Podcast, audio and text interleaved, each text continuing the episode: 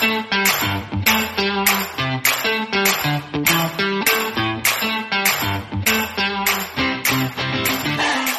to the 7investing podcast. I am Dan Kline, and I'm honored today to be joined by Barry Kirk. Barry is a principal for Chapman and Company Leadership Institute. He leads the customer experience practice. He's been doing this for 15 years. He calls it the art of loyalty marketing.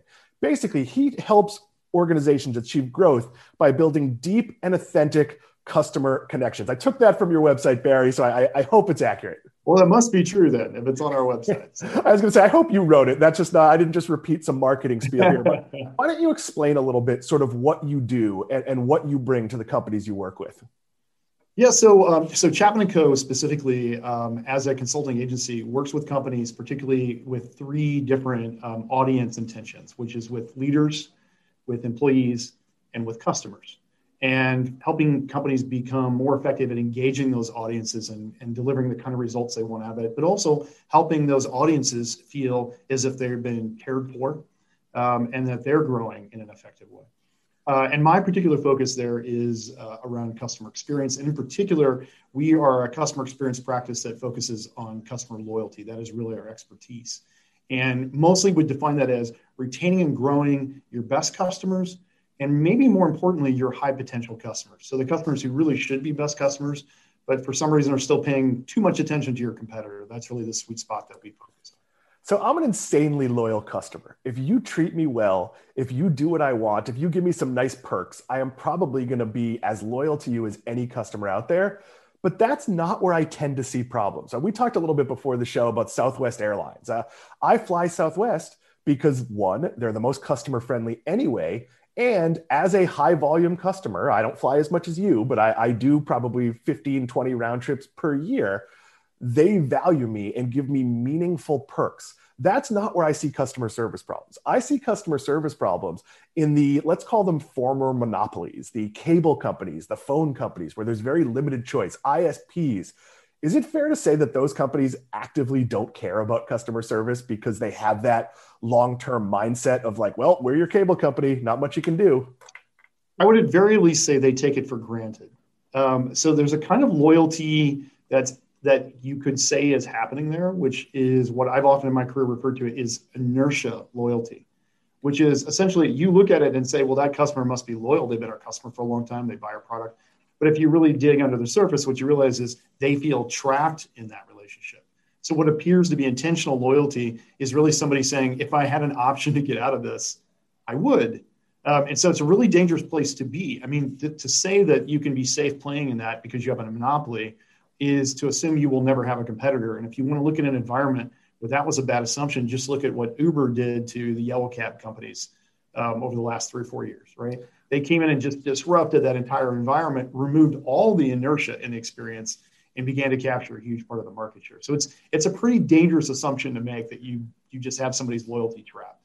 Yeah, and I think we're seeing it across a variety of fields. I'm a newspaper journalist by background.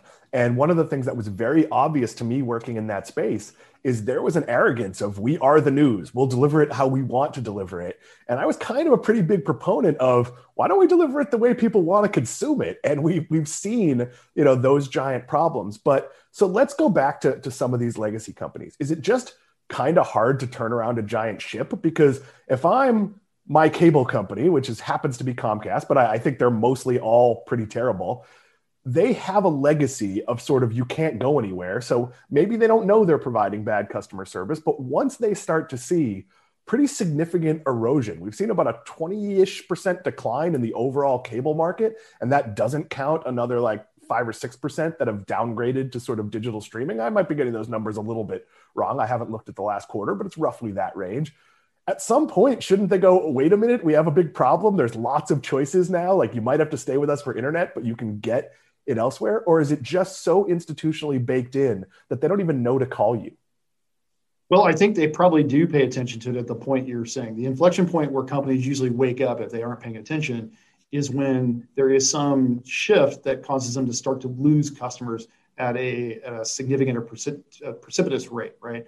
So definitely cable companies have been disrupted by the ability for people to sort of unplug from cable, have a more of a menu-based option to do that. So the wrong time to be paying attention to this is when you're losing customers. Companies that are smart about it are going to get ahead of that. And, you know, I think of it, a good example of that was Chipotle. Several years ago, the CEO famously said, like, we don't need a loyalty program because people just love us so much and they're so sort of into our ethos as a company. And then they had all those issues with the food quality being questioned. And they lost a lot of customers. They lost a lot of transactions. And frankly, I think if at that point in their existence, they'd had a loyalty program in place, which really meant a mechanism to reach out and communicate with those hardcore customers and reassure them, they would have been in a way better place. So waiting until your market gets erupted, waiting until you start to see customers walking out the door, and then thinking about loyalty is a huge mistake. We're going to come back to this, but I want to seize on that Chipotle example because it is the most outsized response to a very minor. 137 people got the stomach owies. Like this was not widespread death. And they closed all their stores a few days later to do training. They hired experts. They had an outsized response, but because they'd held themselves up as this paragon of virtue, they fell a lot harder than if like a rat head is found in your chicken McNugget. Like that's just not that surprising if you're eating at McDonald's. I apologize, McDonald's. I think it makes sense because it was one of the key components of their brand identity was the quality of the food. And so when that was the thing that was being questioned, now you're in trouble. Right. And so having some mechanism in place to reassure those customers other than just running commercials is pretty critical at that point. They just didn't have it. That's where I wanted to go. So when the former CEO, and I'll point out it's the former CEO, said that, there's a part of me that went, oh my God, I love Starbucks and Starbucks can manipulate my behavior. I also love Chipotle. Don't they understand that loyalty isn't about that? So I assume when you work on loyalty programs, one of the goals is, okay, Starbucks is really busy. This isn't true at the moment, but under normal non-pandemic times, really busy in the morning, not so busy in the afternoon and evening. So they could send me a buy one, get one Frappuccino that kicks in at 4 o'clock, and that might help them change their sales patterns. How does a company like Chipotle miss the value of doing that?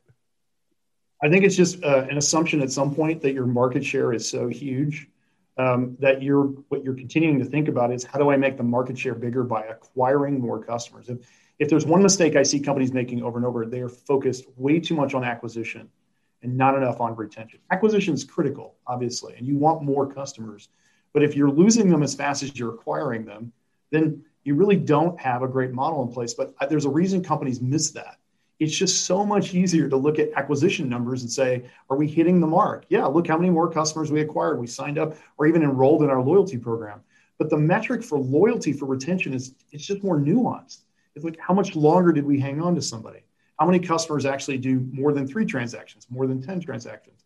It's more complex. And I think, frankly, it's just easier for marketing departments to focus on reporting a big acquisition number than to get into the nuance of retention. So when you work with a company, is the first step fixing the customer experience and then you move toward actually building loyalty? Because if I go to a store and it's not a great experience, it doesn't matter what their loyalty program offers. I'm probably not going to join it. Yeah. I mean, honestly, the first step is identifying, do you actually know who your customers are? And many companies don't. I mean, you think that seems odd, but frankly, if you're selling through a channel or if your customers can buy anonymously, which is most retail environments, I actually don't know who my customers are. If I do know who they are, the second question I have for companies is, what are you doing with that data? And I would say that over and over and over again, what I see is companies who have a tremendous amount of data on customers, and they're literally doing nothing with it to change the experience. So if you and I are the customer of the same business, and I've been transacting a year, and you've been transacting a week, well, they should know way more about me. But oftentimes with those businesses, you see no difference. I'll just give a quick example. I'm a pretty big fan of Blue Apron, one of the companies that sends you your box of food a week with the recipes and make your own food. But I got a little disenchanted with them after a year or two because I realized, this is the same experience it was 12 months or 18 months ago. Like, they have all this data now on what kind of recipes I didn't want, the ones I did want. When did I seem to stop recipes because I seemed to go on vacation at the same time every year, that kind of thing. And yet the experience was not changing. And so I think that's the other piece that they miss most often, is just taking the data they have and starting to put it into action. So some of this is, to me, seems like executives don't understand the experience. And we talked about this before the show on food delivery.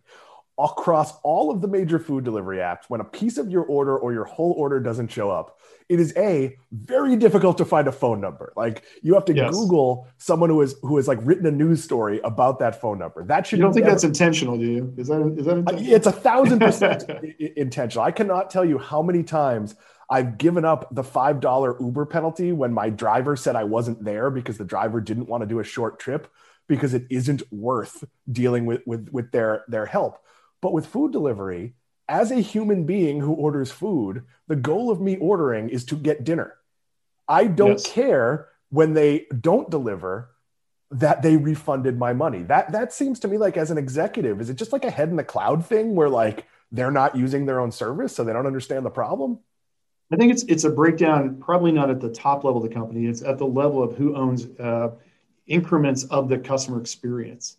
And what you have is nobody owns the whole experience. And so you end up with these pieces that don't fit together. It's systemic. I had an experience one time in an airline where I woke up one morning in a hotel room with a message saying, your flight's been canceled. Do you want to rebook your flight? And I'm like, of course I want to rebook it. I'm not home. Like, I'm not where I live. Your database must know that. Like, but so the idea of sort of like just notifying me that the flight got canceled was not making me whole. But I think so often what you see is the customer experience is broke down into so many pieces, and people own different pieces of it. Nobody's looking at that holistically. And you're right. I think the executives of a company should be the ones looking at that, but it's just too easy to lose sight of that. Is some of that customer service, customer experience is viewed as an expense when it's actually probably a revenue producer? And I'll give a quick example. Walmart, when they shifted to two-day delivery, it was obviously a pretty Herculean task. And the first few times I used it as a test, you might order 5 items and 3 of them would show up in separate boxes. One, you'd get an email saying to go to the store. Like it was bad. They figured that out a little bit. So I ordered a 65-inch television delivered to our second home, not where we live. Something Walmart probably knew based on previous ordering habits. It showed up a day late, meaning I had to stay a night longer. That was problematic. Yeah. Then it showed up smashed. And I called Walmart and they said, no problem. We'll send FedEx out to pick it up. And it was like 4 days later. I'm like, I can't leave a television outside for 4 days. Like, even though no one's going to steal a broken television, or probably none of my neighbors would have stolen it anyway. It could have rained. It could have.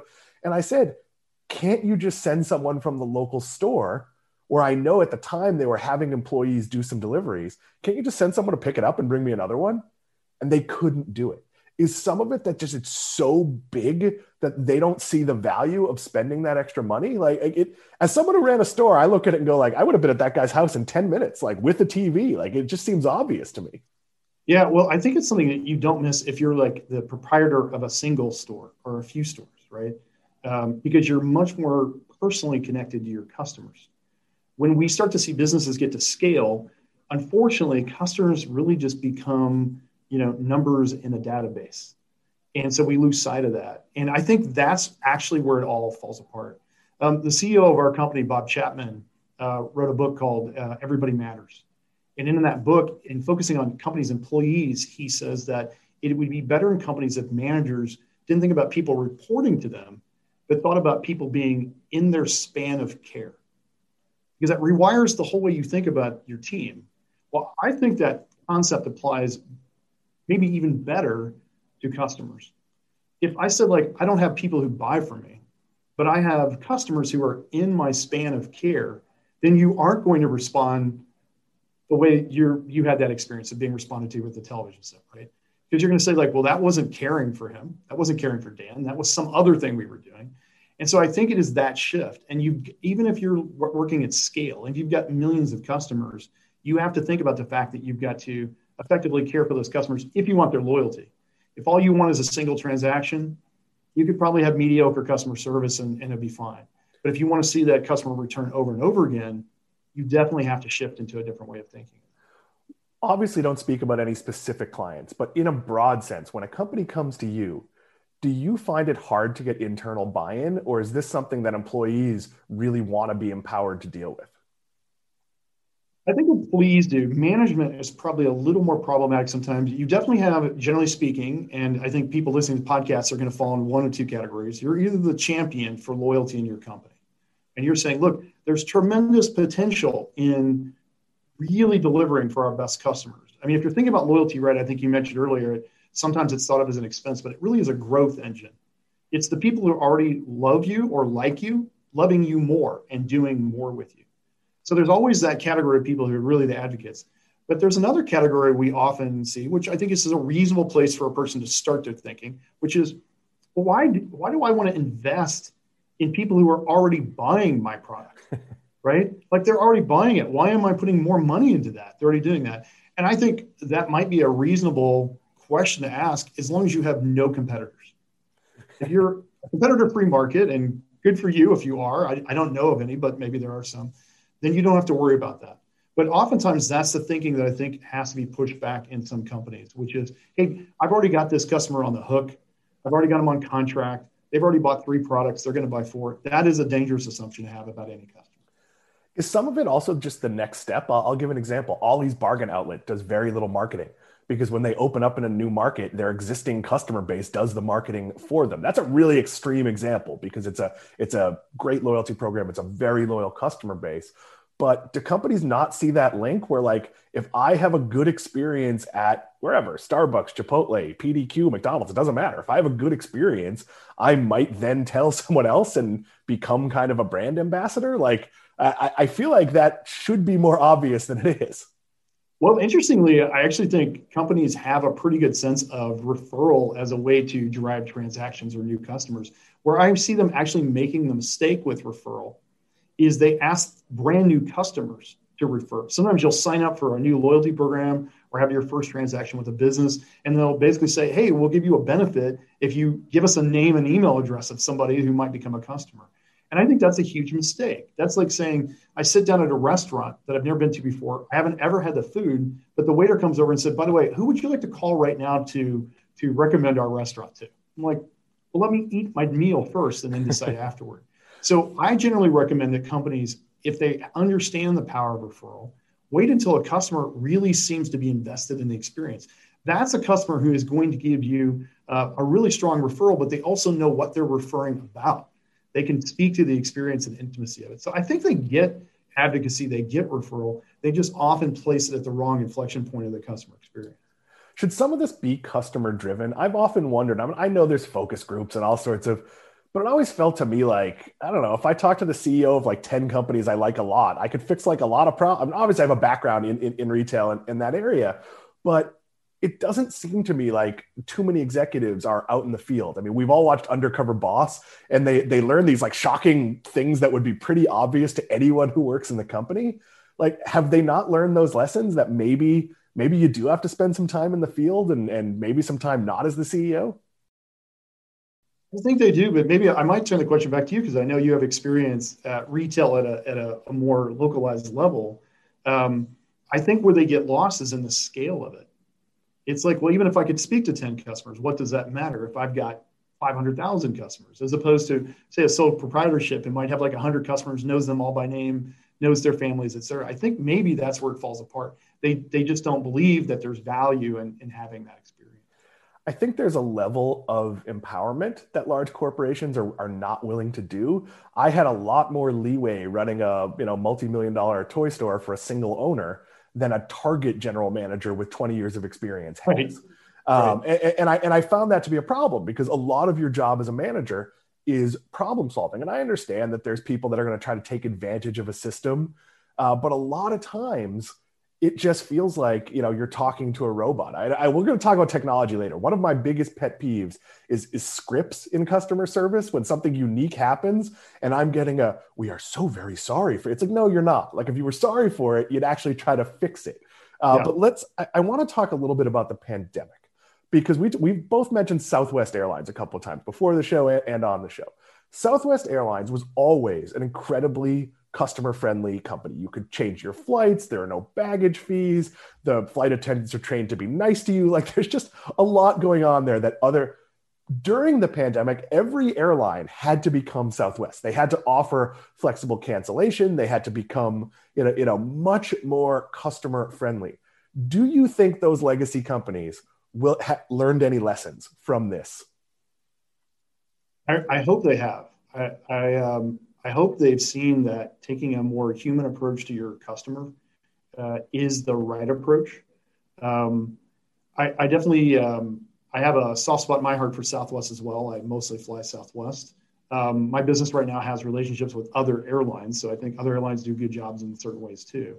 But I think Southwest has always intentionally taken a more human approach with how they connect as an airline. And I think you're right. I think a good way of describing that is during the pandemic, the other airlines had to adopt some of those same practices. The real issue all the airlines had, of course, during the pandemic is you could not transact with them.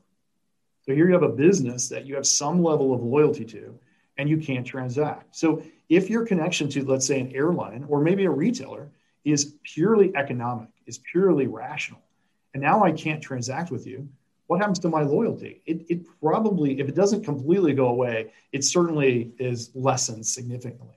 But if you have a more emotional or personal connection with even an airline, which I think is very possible, even if you can't fly, you might be somebody who wants to continue to engage and be part of the experience of that airline.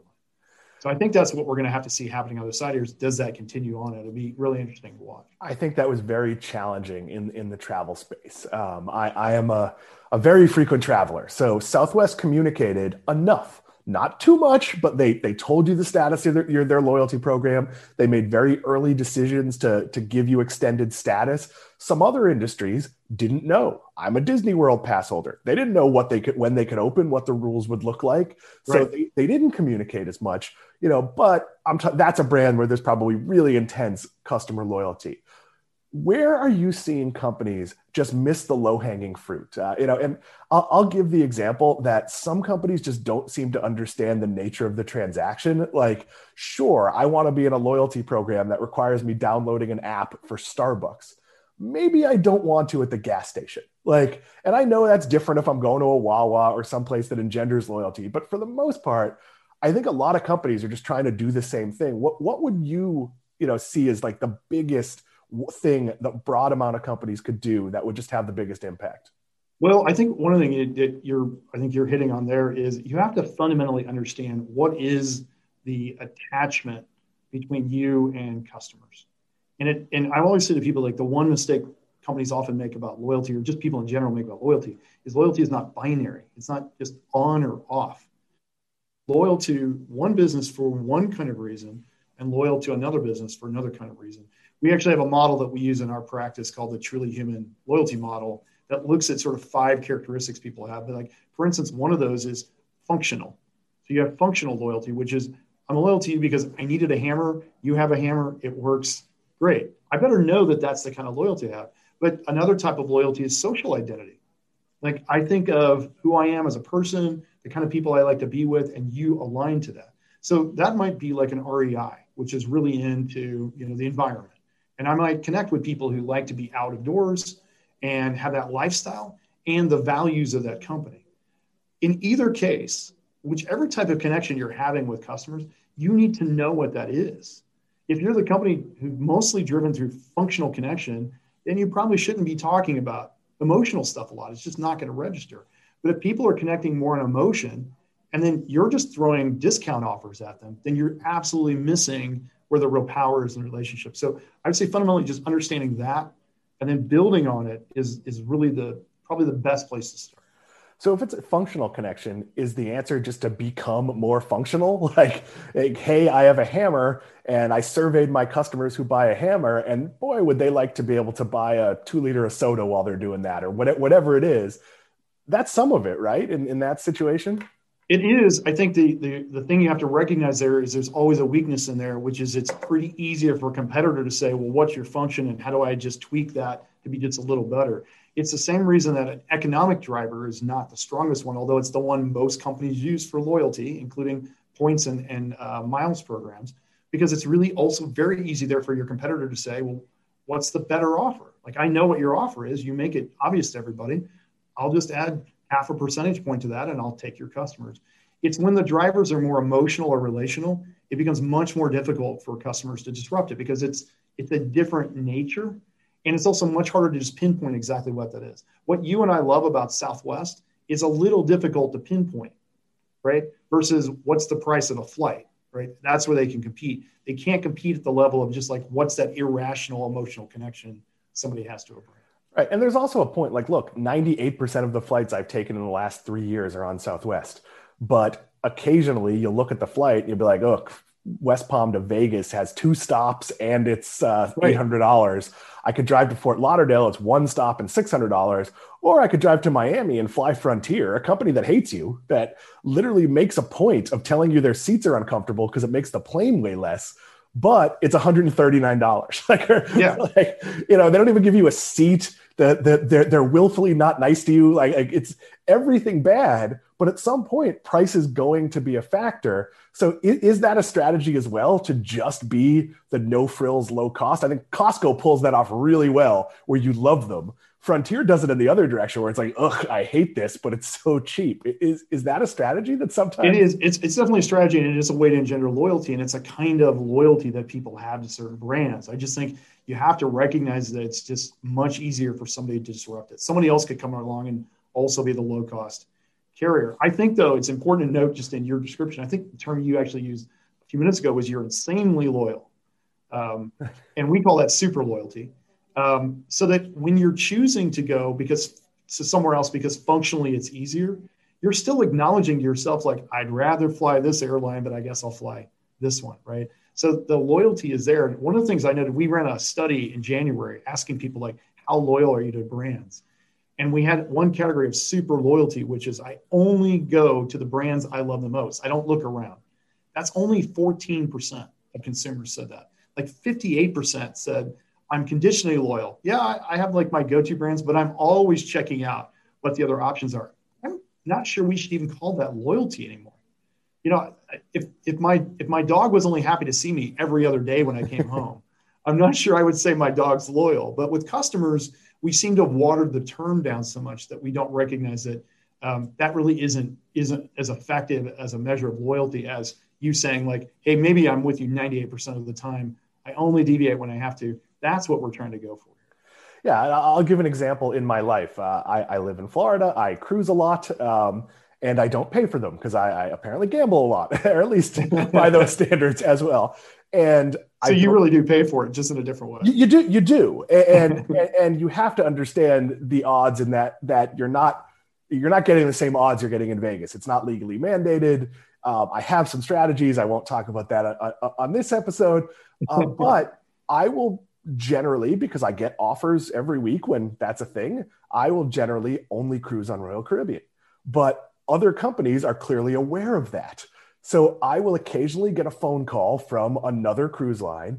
And at some point, and these didn't happen because of the pandemic, at some point, one of them layered on enough perks that I was like, all right, like, you're going to put me in a suite. You're going to, like, where it was like, well, I think if I told my friends at the other place, they'd be like, yeah, you got to do that. Like, you know, like, so I do think there's a bounds to it. There's also like a familial responsibility, like from a financial point of view. Like, my wife is not going to be happy if I'm like, yeah, I spent $1,000 more to fly Southwest because it gets me 2 more ticks on my loyalty box when I could have been a little less comfortable and flown something else. So I do think you could be really, really loyal, but it's not a marriage. You are allowed to cheat. I think that's right. Right. We're not a foxhole together. It's not that level of loyalty. And to your point, I think there's always this interplay of what we would call rational and relational, or rational and emotional. The mistake, though, I think too many companies make around loyalty is they only play off of rational. They basically offer you some kind of a discount, or they offer you points. That's playing 100% the rational. And that's the kind of loyalty that I think is just too easy to disrupt. You do want some of that emotional, relational aspect in there, because it's just harder for somebody to come along and break that. So how do you measure the sort of ephemeral part of loyalty? So you talk about loyalty programs and being a growth engine. Some of that growth is that I spend more money with you, but some of it, and maybe even more of it, is that I'm not only, and this certainly applies in travel and maybe retail, I'm not only telling people to go to you. When I'm with you, you're kind of a de facto brand ambassador. I'll give the example of, if I'm in Disney World and I see a crying family, I stop and ask what's wrong. Like, and I point them to where they're going, or help them make a reservation, or whatever it is. And I'm not unique in this. I think that is I would say a decent percentage of pass holders do that, because you want, you know, it's a terrible place to go as a tourist and a lovely place to go as a local. Is that, how do you factor that in? How do you quantify that when you're working with a company on sort of the impact of its loyalty program? It is difficult. Those parts are difficult. I think in hospitality, it's a bit easier. I had some past experience working in loyalty with a timeshare company, which is a bit of a challenged industry from a loyalty perspective. But this particular client did have about 15 to 20% of customers who so love the experience. If they're kind of like people who cruise, they so love the experience that they in and of themselves just took on the role of being brand ambassadors on site on the properties. And what this company did was over time recognize that happened. So it occurred organically. And they realized, like, we have people here who have been with us for years who help out new families, that they actually sort of deputized those people and gave them a new status as brand ambassadors. So think about for a minute, though, what happened there. They found people who were basically working for them for free and said, we want to acknowledge that you're working for us for free, acknowledge some status. But they weren't paying those people now to do it because they recognize it. They're simply embracing it and saying that's part of the experience. So there's a little bit here of companies being smart enough, either, to your point, observing the actual customer experience or looking at the data and saying we have a percentage of customers who are sort of building their own experience inside the experience. How do we foster that? How do we replicate it? How do we try to grow that in some way that keeps it organic? And that's the tricky part, is how does it not seem like the brand co-opted it and then ruined that experience? It's a tough thing to pull off. In the early days of the internet, I worked for a very large website that put game shows online, and we couldn't really monitor our game shows. They were hundreds of thousands of people, and we found that the most loyal users wanted to be deputized as moderators, and they actually took it really seriously. They didn't get any. Maybe we set up a T-shirt or something. They didn't get anything significant, and that's a lesson I've always looked at. Like when I ran the toy store, how did I take my most active customers and say gaming or trains or whatever, and have them build out clubs and activities and events and new customers? And, you know, sometimes it's as simple as feeding people, you know, you get a grill or order some pizza.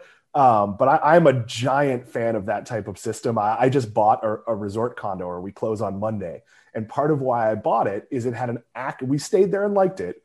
And it has an active Facebook owners group that try to foster the community, that try to get the right kind of guests and help you build. And I didn't see that at a lot of the other, you know, sort of typical places. So I'm a big fan of that community, but I want to talk about technology before we finish here. So I mentioned to you that I find AI very frustrating. I am a Bank of America customer. It's a very small account, but I have a Bank of America customer. They have their Erica that they tout. And I just find it puts you into an infinite loop of not getting anything. And I'm not picking on them because you have a different take on this.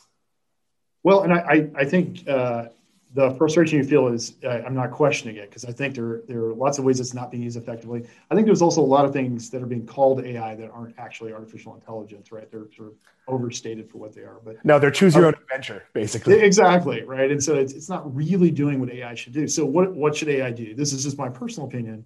But I think too often we look at things like AI and think, well, that's sort of taking the human out of the experience. It's reducing everybody to this algorithmic sort of approach.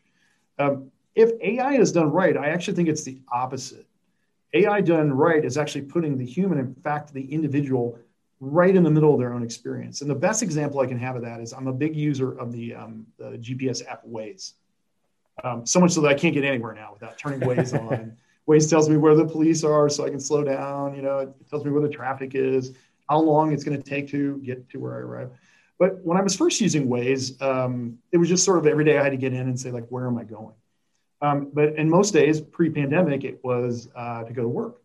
And I had work in there. But I noticed after about a month or so of using Waze, I got in my car one day, was back out in my garage, I opened Waze, and it just popped up a message said, are you on your way to work? And I just hit yes and go. And I realized, like, okay, I knew that was the AI, right? The AI had seen this pattern often enough, recognized it in my data. Somebody at Waze did not pull up my record and say, well, hey, let's make this easier for Barry. The AI did that. And the AI recognized that if I'm at that GPS location Monday through Friday at 8:30 in the morning, turning on the app, the likelihood is that's where I want to go. Let's make it easier. That was programmed in for me, right? So that's putting me right in the middle of that experience, anticipating a need that I didn't really even realize I had, which is like, why do I have to type this in every morning or go find it? Just put it there. That to me is where companies are going to significantly move the needle by using AI. is really focusing on figuring out what do I want before I realize I want it, because you have all the data. All that behavioral data is sitting there waiting to be used, and that's how you use it predictively to anticipate the need that I probably sort of know I have but haven't articulated. Is the whole secret sauce here just thinking about what the customer wants? Like I had an issue where our cable company, which I've mentioned before, I won't use their name again, our HOA paid for our cable, but that expired because we're getting a new fiber service, but the fiber's not done. So we had to go month to month with the cable company. I called the cable company and set that up. And then 5 days after the deadline, my cable got shut off at 7 o'clock at night and my internet when my wife had a meeting in a couple of hours. And I called the cable company and it took 16 calls, and I tried to do it over their text messenger. And the first person said, "Oh yeah, I see that you made this call, 6 days ago," or whatever it was. And I said, "Can't you just turn it back on?" That took multiple hours. My wife missed her meeting. It took another 90 minutes on the phone with tech support because my modem wouldn't do whatever it needed to do. To me, they knew the problem. Once I alert them that, hey, this is an issue, why doesn't it become proactive? As a problem solver, I look at it and go okay, if you're on fire, before I worry about anything, I'm going to put the fire out. I think that the reality is that customer service rep who is not delivering what you need is sitting inside of a machine. That's the machine of the script. That's the machine of the rules and what they're allowed to do and not do. And you're the human sitting on the other side. If that customer service agent flipped roles with you, they would immediately see what is the obvious thing that needs to be done, right? But that's the problem. It's the perspective taking. They're not doing it. I have a phrase that I come back to all the time in my work, which is that customers are human beings first. And I think that's what companies lose sight of. It's the most simple concept. It's the most obvious. But if you're always keeping in mind your customers are human beings and what does that mean, it actually becomes pretty easy to understand what you need to deliver to them, what they'll tolerate, what they won't, what their needs are, etc. But I feel like in that example you gave, that's a company who's forgotten that customers are humans and humans just need certain things resolved for them, right? And the employee forgot that too, unfortunately.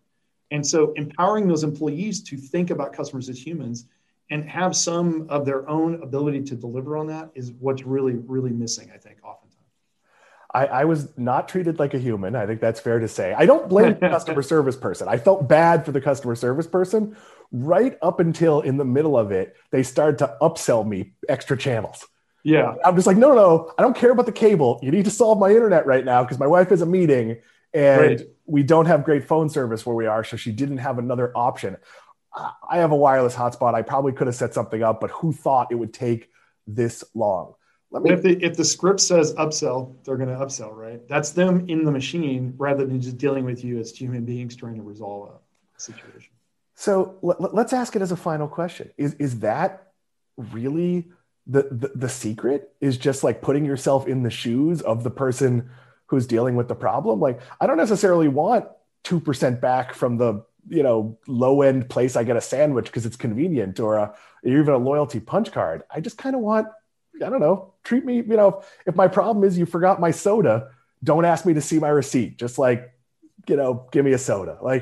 Yeah, I think that's absolutely it. I think another way of saying what you said is you get the loyalty that you ask for. So if the only loyalty I'm asking for you is the loyalty of a discount, that's the loyalty you get. If I want to give you a different experience, a more human experience, an emotional experience, relational experience, I'm going to get back emotional, relational, human loyalty from you. So companies just have to make a decision. What type of loyalty am I after? And probably intuitively, they know which one is going to be stronger. They just have to know that they have to invest in that to make it happen. Let me ask a follow-up question here before we close. Is the challenge there that doing the right thing in the short term costs money? Yes, but every good, effective loyalty program is a growth engine for a company. Every good loyalty program is actually driving incremental profit for the company. So even though I talk a lot about emotion and connection and being in sort of the human mindset, ultimately we're businesses. We want to make profit so that we can stay in business and do more good. And if you're doing loyalty effectively, it is not an expense to your business. It's an incremental profit driver. You just have to know how to do it right to get there. Barry Kirk, thank you for doing this. Thank you all for watching, listening to, reading. You can even be reading the 7investing podcast because we do put out a transcript. I appreciate you doing this. I look forward to talking again.